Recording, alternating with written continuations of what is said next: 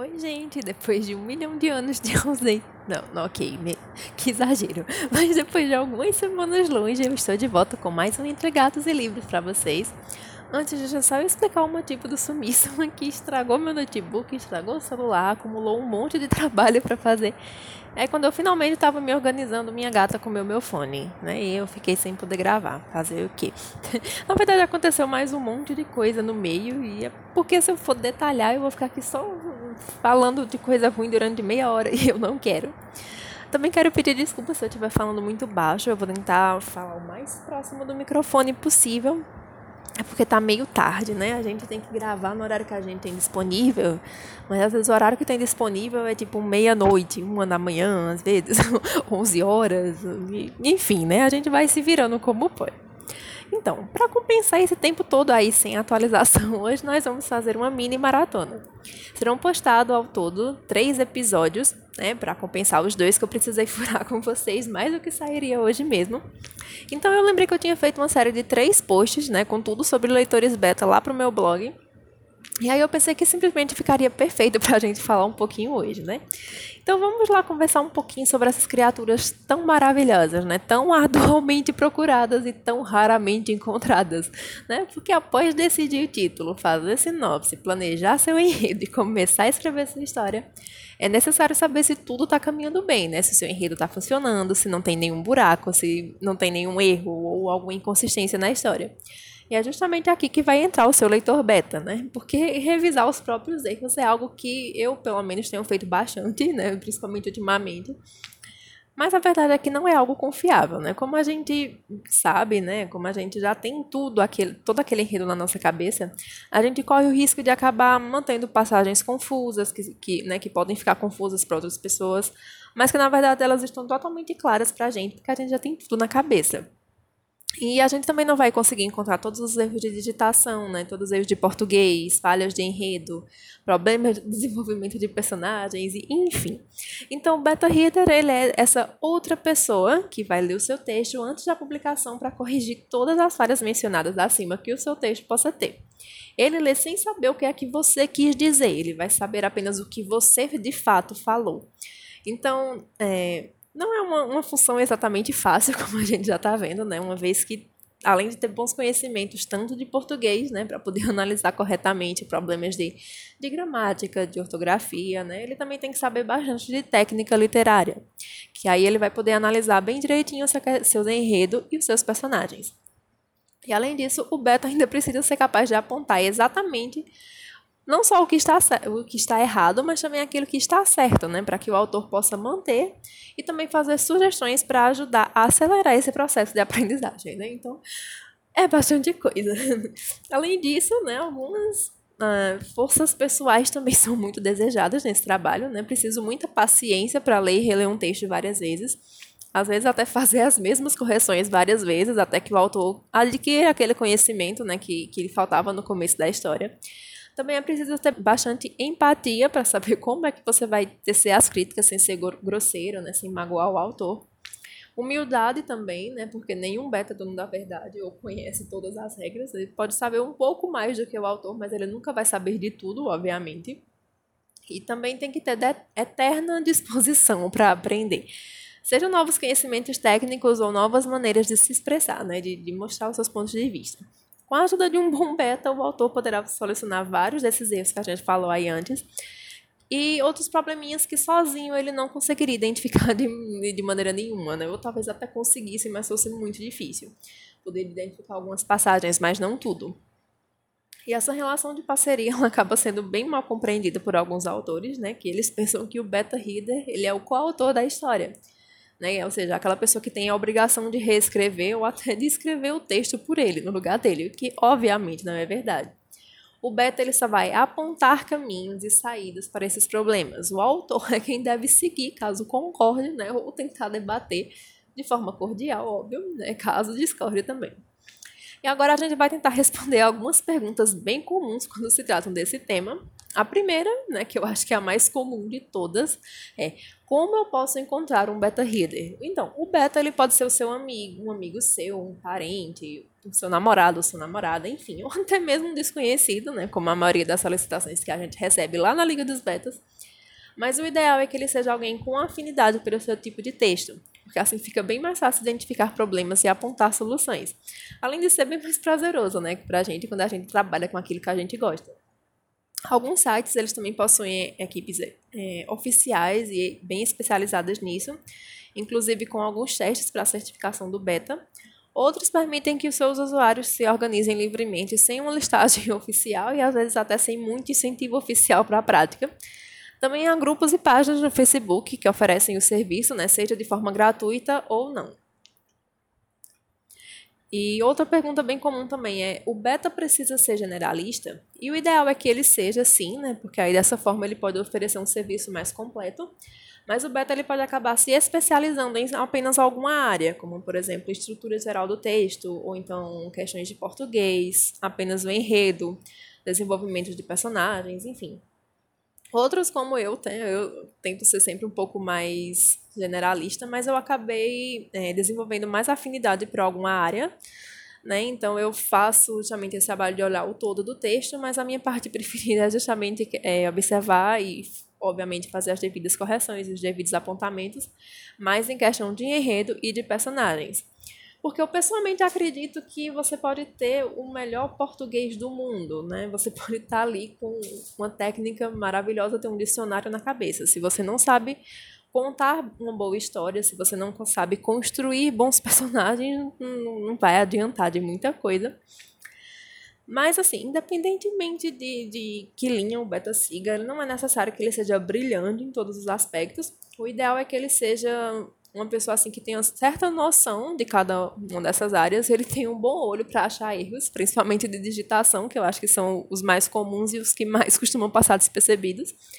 Ter mais de um beta também é muito bom, né? Porque aí a área que um não cobre, o outro pega. Então, dá para você ter uma visão assim bem mais geral do, do, dos problemas do seu texto, ter uma análise bem mais completa. Até porque as pessoas também podem ter habilidades bem diferentes. E aí é por isso que a mesma história ela pode ter mais de um beta, obviamente. E agora você precisa conversar com seus betas, né? Falar que existem outros leitores betas para aquela história. E aí justamente negociar direitinho quem que vai fazer o quê. Até porque tem betas que não se sentem muito confortáveis em trabalhar dessa maneira, né? Então é bom sempre você ter uma postura é, bem transparente em relação a isso. A sua história tem outros revisores ao mesmo tempo daquele que, com quem você está conversando, é importante sim que você diga. E encontrar um bom beta também não é uma tarefa fácil, né? Porque não se trata só de encontrar alguém competente, mas que de fato tenha essa afinidade pelo seu trabalho. Então é importante que você saiba os gêneros preferidos do beta, que habilidades ele tem e o que, que ele prefere avaliar. Então, se você achar necessário, pergunte sua visão geral sobre o que é que um bom personagem precisa ter, ou como que ele acha que é um bom enredo, enfim, né? Tudo isso vai te ajudar na hora de você escolher para quem você vai dar o seu texto para revisar. Isso é importante também porque, por exemplo, se o beta tem uma visão de, de, personagens completamente diferente da do autor, não vai funcionar porque ele vai apontar partes com má caracterização que estão funcionando na, frente, na visão do autor. Né? Pode ser que ele que essa visão diferente possa justamente levar a conflitos que não precisariam existir entre essas duas pessoas, né? Ou exatamente o contrário, né? Uma coisa que está problemática na visão do autor pode não estar na opinião do beta, e isso também vai atrapalhar justamente esse, essa parceria. Outra dica também é ler as histórias dos possíveis betas que vocês queiram é, conversar a respeito. Ou contratar se for um serviço pago, né? Caso o beta também seja escritor. Aí você pode ver justamente se essa questão de personagens, de enredo, de linha que segue em relação àquele gênero é próxima da sua ou não. Também é importante muita confiança, né? Porque o trabalho do beta ele envolve não só fazer elogios quando merecidos, mas principalmente falar aquilo que não está bom quando for necessário. Por isso, o beta tem que ser alguém de confiança para o autor, para poder ser sincero em suas colocações. Até porque o autor tem que é, confiar no beta também, não só para ele ser capaz de abrir sua história e contar suas ideias. Também tem que contar suas expectativas, contar o que ele planeja para aquela história em relação ao futuro, né? suas dificuldades, os seus medos, Mas também tem que ouvir o que o beta tá dizendo de cabeça aberta, né? Até porque para que que você vai contratar uma pessoa para ler o seu texto ou pedir para alguém dispensar o tempo dela de forma gratuita para ler o seu texto, se você não vai ouvir o que ela tem a dizer, né? Não faz muito sentido. Outra coisa a observar também são as expectativas. Né? Se as do beta são muito mais baixas que a do autor, não vai dar certo, porque ele não vai conseguir encontrar todas as falhas da história. E aí o autor ele vai pode terminar sem nada muito específico para trabalhar. Né? lembrar que a ideia do beta não é fazer torcida, é justamente mostrar o caminho para se ter um texto melhor. E aí, de novo, ler as histórias do possível beta pode te indicar se ele realmente escreve bem o suficiente para elevar o seu nível de escrita, né? E às vezes também o problema não é nem o padrão mais baixo, é a escrita muito parecida. E nesse caso pode faltar um pouco de distanciamento, né? De perspectiva. Se a pessoa comete os mesmos erros que você, ela obviamente não vai ter ferramentas necessárias para te ajudar a superar esses problemas, porque ela não vai ver esses problemas como problema. Não sei se ficou claro, mas eu espero que sim. E outro problema é que alguém pode também ser um excelente leitor beta e não ser escritor, né? Ou escrever de uma forma que não te agrade, mas ser ótimo para encontrar certos erros que você precisa melhorar. Então, é uma boa dica essa questão de você observar os textos do, do beta, mas não leve, não leve como regra, tá? É apenas para você levar em conta, mas não para determinar nada. E por outro lado, se o beta tem um nível de expectativa muito mais elevado que o do autor, talvez também não funcione, porque o autor vai querer simplesmente deletar o texto inteiro quando receber a devolutiva, né? E não né, quando começar a receber aquelas críticas e tal. É, né? E, e, o propósito não é esse, é que ele de fato se motive a continuar trabalhando e melhorar aquele texto. Então, um padrão um pouco mais elevado é, é, o perfeito, é o ideal, né? tudo, tudo certo. Agora, se a distância for muito grande, o autor não vai conseguir acompanhar o pensamento do beta-reader, não vai conseguir corresponder a essas expectativas, né? E isso também depende, claro, da habilidade diplomática, né? De repente o beta-reader, ele sabe se colocar, né? Sabe é, pontuar direitinho cada questão e consegue contornar isso, né? Tem essa capacidade de encorajar o autor e mantê-lo motivado né? Principalmente quando tem essas necessidades de algumas críticas mais sérias, mas é bom vocês conversarem bem direitinho antes, justamente para ajustar essa questão de expectativas, né? E por fim, vou deixar aqui algumas dicas, né? Primeiro para os autores. A primeira delas, eu acho que é a mais básica, é agradeça ao seu leitor beta, mesmo se o que ele te disse não foi útil ou se você não gostou. Até porque, como a gente disse lá em cima, né? Para que, que você vai pedir para alguém gastar o tempo da, dela ou dele para fazer apontamentos no seu texto se você não vai escutar, né? Não faz sentido. Então não custa nada você ser educado, mesmo que o beta não seja, seja educado sempre. Lembre-se de que o beta não é dono da verdade, ou seja, boa parte do que está ali naquele texto, né? Uma boa parte vai, vão ser de apontamentos técnicos, né? De questões de, de, de gramática, de ortografia, ou questões que são de fato técnicas sobre enredo e personagens mas também tenha em mente que alguns pontos são apenas a opinião dele, a forma como ele viu o seu texto.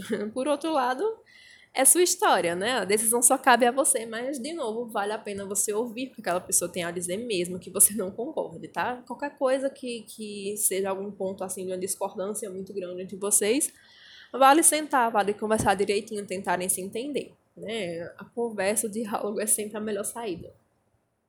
Outra, se alguma sugestão foi feita e você não concordar, explique o porquê, né? Justamente porque quando você explica sua intenção ou o motivo de você ter escrito determinada parte da forma como você escreveu, o beta pode justamente chegar a entender o que é que você de fato tem em mente e comparar com o que você colocou no papel e te ajudar a fazer com que aquilo que você colocou no papel fique o mais próximo possível do que você, do que aquilo que você pensou. Então é muito importante sim que vocês tenham sempre esse diálogo, principalmente nessas questões assim mais subjetivas do texto. E por último, seja sempre educado, cordial e mantenha a comunicação. Né? Exponha suas ideias com clareza, não importa qual seja o seu posicionamento sobre os apontamentos do beta. Ou seja, de novo, né, aqui a questão da conversa, de vocês buscarem sempre chegar a um ponto em comum dos dois, né? Buscarem sempre o equilíbrio nesse trabalho em parceria.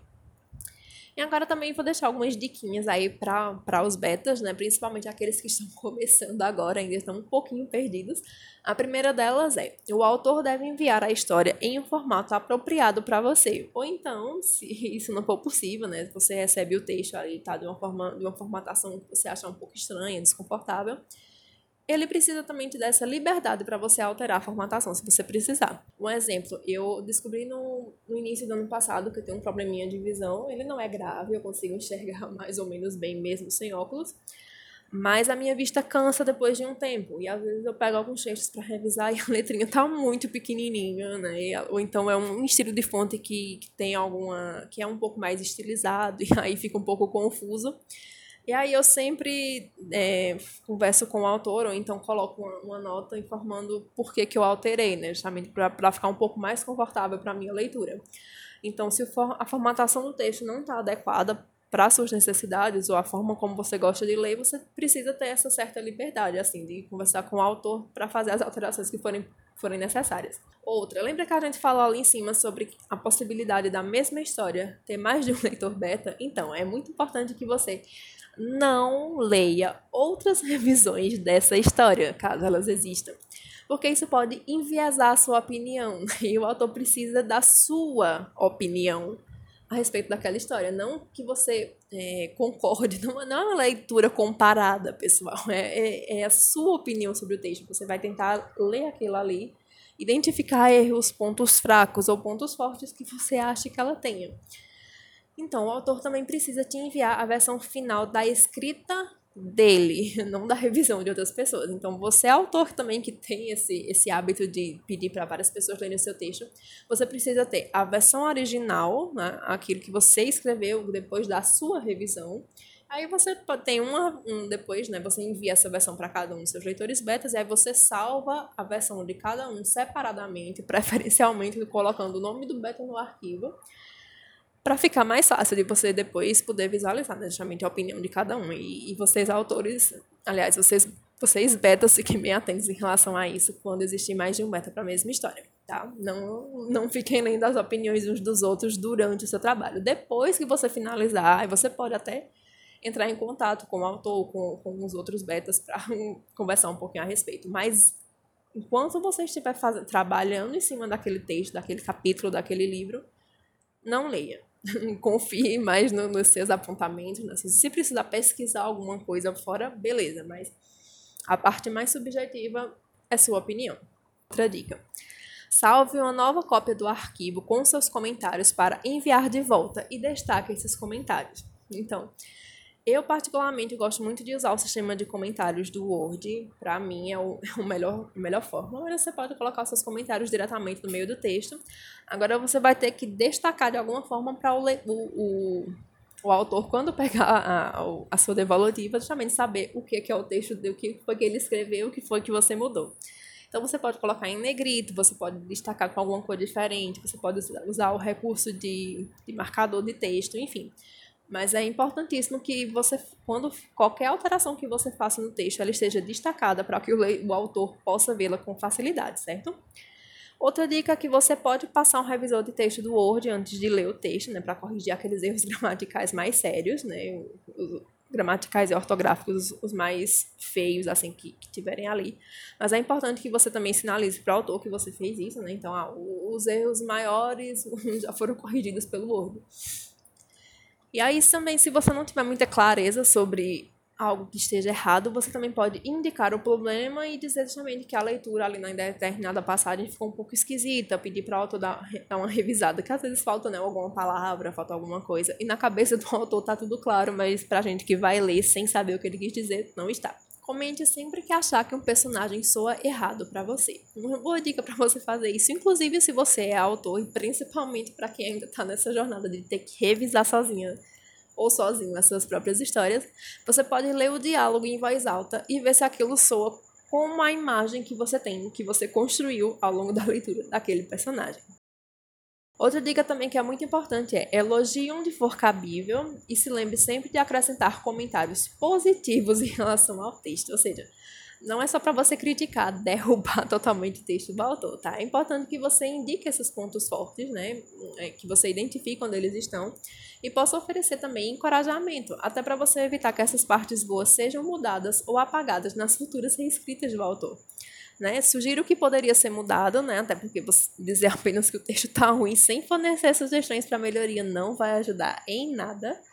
E também é ótimo você dar exemplos. Quanto mais exemplos você puder dar dos seus apontamentos, né? Principalmente aqueles comentários, assim, ó, daquelas regrinhas ortográficas que são um pouco mais difíceis. É bem melhor porque assim seu ponto de vista fica mais claro para o autor, né? Então, é, quanto mais exemplos tem, talvez mais rápido aquilo se fixe na mente do autor e ele aprenda de fato e não cometa o erro futuramente, o que vai facilitar o seu trabalho, inclusive. Não vai impedir que você fique corrigindo a mesma coisa o tempo inteiro até o final da história. Outra coisa é, seja sempre cauteloso e dê conselhos como sugestões, ou seja, é importante que você sinalize sempre que o que está ali, exceto o que é de fato regra gramatical, né? Que é regra de português de fato, o resto não é regra. É importante que você sempre deixe isso claro, porque tem autores que ainda né, têm uma visão um pouco negativa do leitor beta, então é uma forma até de você se resguardar. Também outra aqui. Depois da primeira leitura, espere um pouco e releia o texto. Aliás, isso é muito bom, né? É importante que você faça isso quantas vezes você achar necessário. Eu geralmente releio só uma vez, mas às vezes, né, quando o texto tem muitos erros, eu acho necessário ler outras vezes, até para ver se eu não deixei nada passar. Chega um ponto que parece que o cérebro ele meio que né, ele acostuma com aqueles erros. Você vê tanto que acaba, seu cérebro apaga, né? E às vezes você precisa de um certo, um certo distanciamento do texto de volta para poder voltar a identificar. É bem interessante isso. E assim, isso é importante porque a cada leitura você pode ver coisas novas que você não tinha visto na leitura anterior. Só que aí por que é bom justamente dar esse distanciamento? Porque você descansa o seu cérebro, né? Você deixa ele pronto para trabalhar de novo naquele texto sem que ele esteja exausto ou sem que ele ainda esteja lembrando o que aconteceu anteriormente. E aí, para organizar isso, você pode estabelecer um prazo com o autor para devolver os textos, né? E, e, principalmente é importante que você respeite esse prazo, né? Então, se você precisar de mais tempo, avise previamente para o autor. Outra dica muito boa que eu infelizmente às vezes vejo alguns alguns betas, principalmente novatos, esquecendo, é que você nunca, jamais, sob nenhuma hipótese, você pode criticar a pessoa do autor, tá? Você tem que colocar a sua atenção no trabalho que foi escrito. E aí, caso você se sinta incomodado com alguma coisa da história, ou perca o interesse, ou não tenha mais tanta disposição para o trabalho, o melhor a fazer é encerrar a parceria, né? O autor precisa de apoio e de suporte. E aí, se você sente que não é capaz de fazer isso, o melhor a fazer é liberá-lo para que ele encontre outra pessoa que seja. Seja sempre honesto. Mais uma dica muito boa é critique como gostaria de ser criticado, também é outra que eu vejo muita gente esquecendo às vezes, né? Então, antes de enviar o texto para o autor, publicar uma revisão ou uma resenha, o que quer que seja, para quem trabalha com essa outra parte também, é importante que você se pergunte se é daquela forma que você gostaria, gostaria de ser tratado. Se a resposta for não, é bom você sentar um pouquinho e dar uma retrabalhada naqueles comentários. E antes de concordar em ser beta de alguma história, você também precisa saber o tipo de história que você vai ler, a classificação etária, se ela está adequada para você. Eu sei que tem muita gente aí que é leitor beta bem novinho, então é importante ficar atento a isso, a classificação etária, avisos, que temáticas aquela história vai abordar, principalmente se são histórias assim mais polêmicas. Eu pessoalmente não tenho problemas com gêneros mais polêmicos. Eu leio praticamente de tudo, né? Histórias com violência, histórias com incesto, história com, praticamente qualquer coisa. Não tenho muito problema com isso. Eu acho até que o beta, o ideal é que o beta ele tenha o mínimo de problemas possível com esse tipo de história. Justamente porque ele precisa indicar para o autor quando é, quando ele está cruzando uma linha nesses temas, né, quando está deixando de, de ser, claro, quando, quando for algum tema assim mais envolvido, relacionado a algo criminoso até, é importante ficar atento se o, o autor está sabendo abordar aquilo ali dentro daquele limite, ou se está passando um pouquinho, virando apologia, alguma coisa. Então, os betas, eu acho que o ideal para o beta é que ele seja, assim, eu não quero usar palavra, essa palavra aqui né, de uma forma pejorativa, mas, por favor, entendam. Mas é ideal que o beta seja sem frescura, para ler. Tem que estar preparado para ler de tudo, para fazer apontamentos sobre tudo, justamente para poder saber orientar o autor a transitar por todos esses temas sem que o autor se prejudique. Não sei se ficou claro. Coisa vocês podem perguntar e eu vou responder com todo prazer do mundo, como sempre. E outra coisa, se há muitos erros técnicos, você também não é obrigado a corrigir tudo, tá?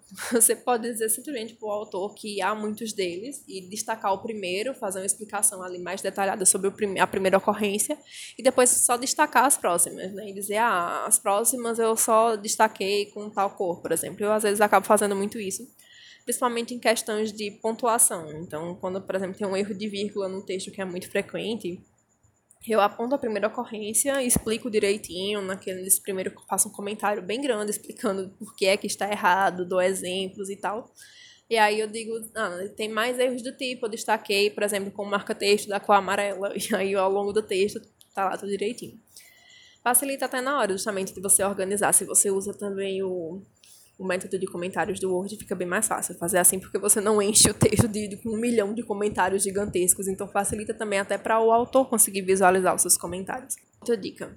Seja específico e objetivo. Ou seja, você precisa apontar exatamente onde as coisas não funcionam e não ficar fazendo só comentários vagos, porque principalmente se o autor ele é iniciante, ele não vai saber onde é que está esse problema de fato. Então você tem que ser o mais claro possível, sempre. Outra coisa, Diga ao autor se esse não é o seu tipo preferido de história, porque isso pode ajudá-lo a compreender melhor o seu ponto de vista.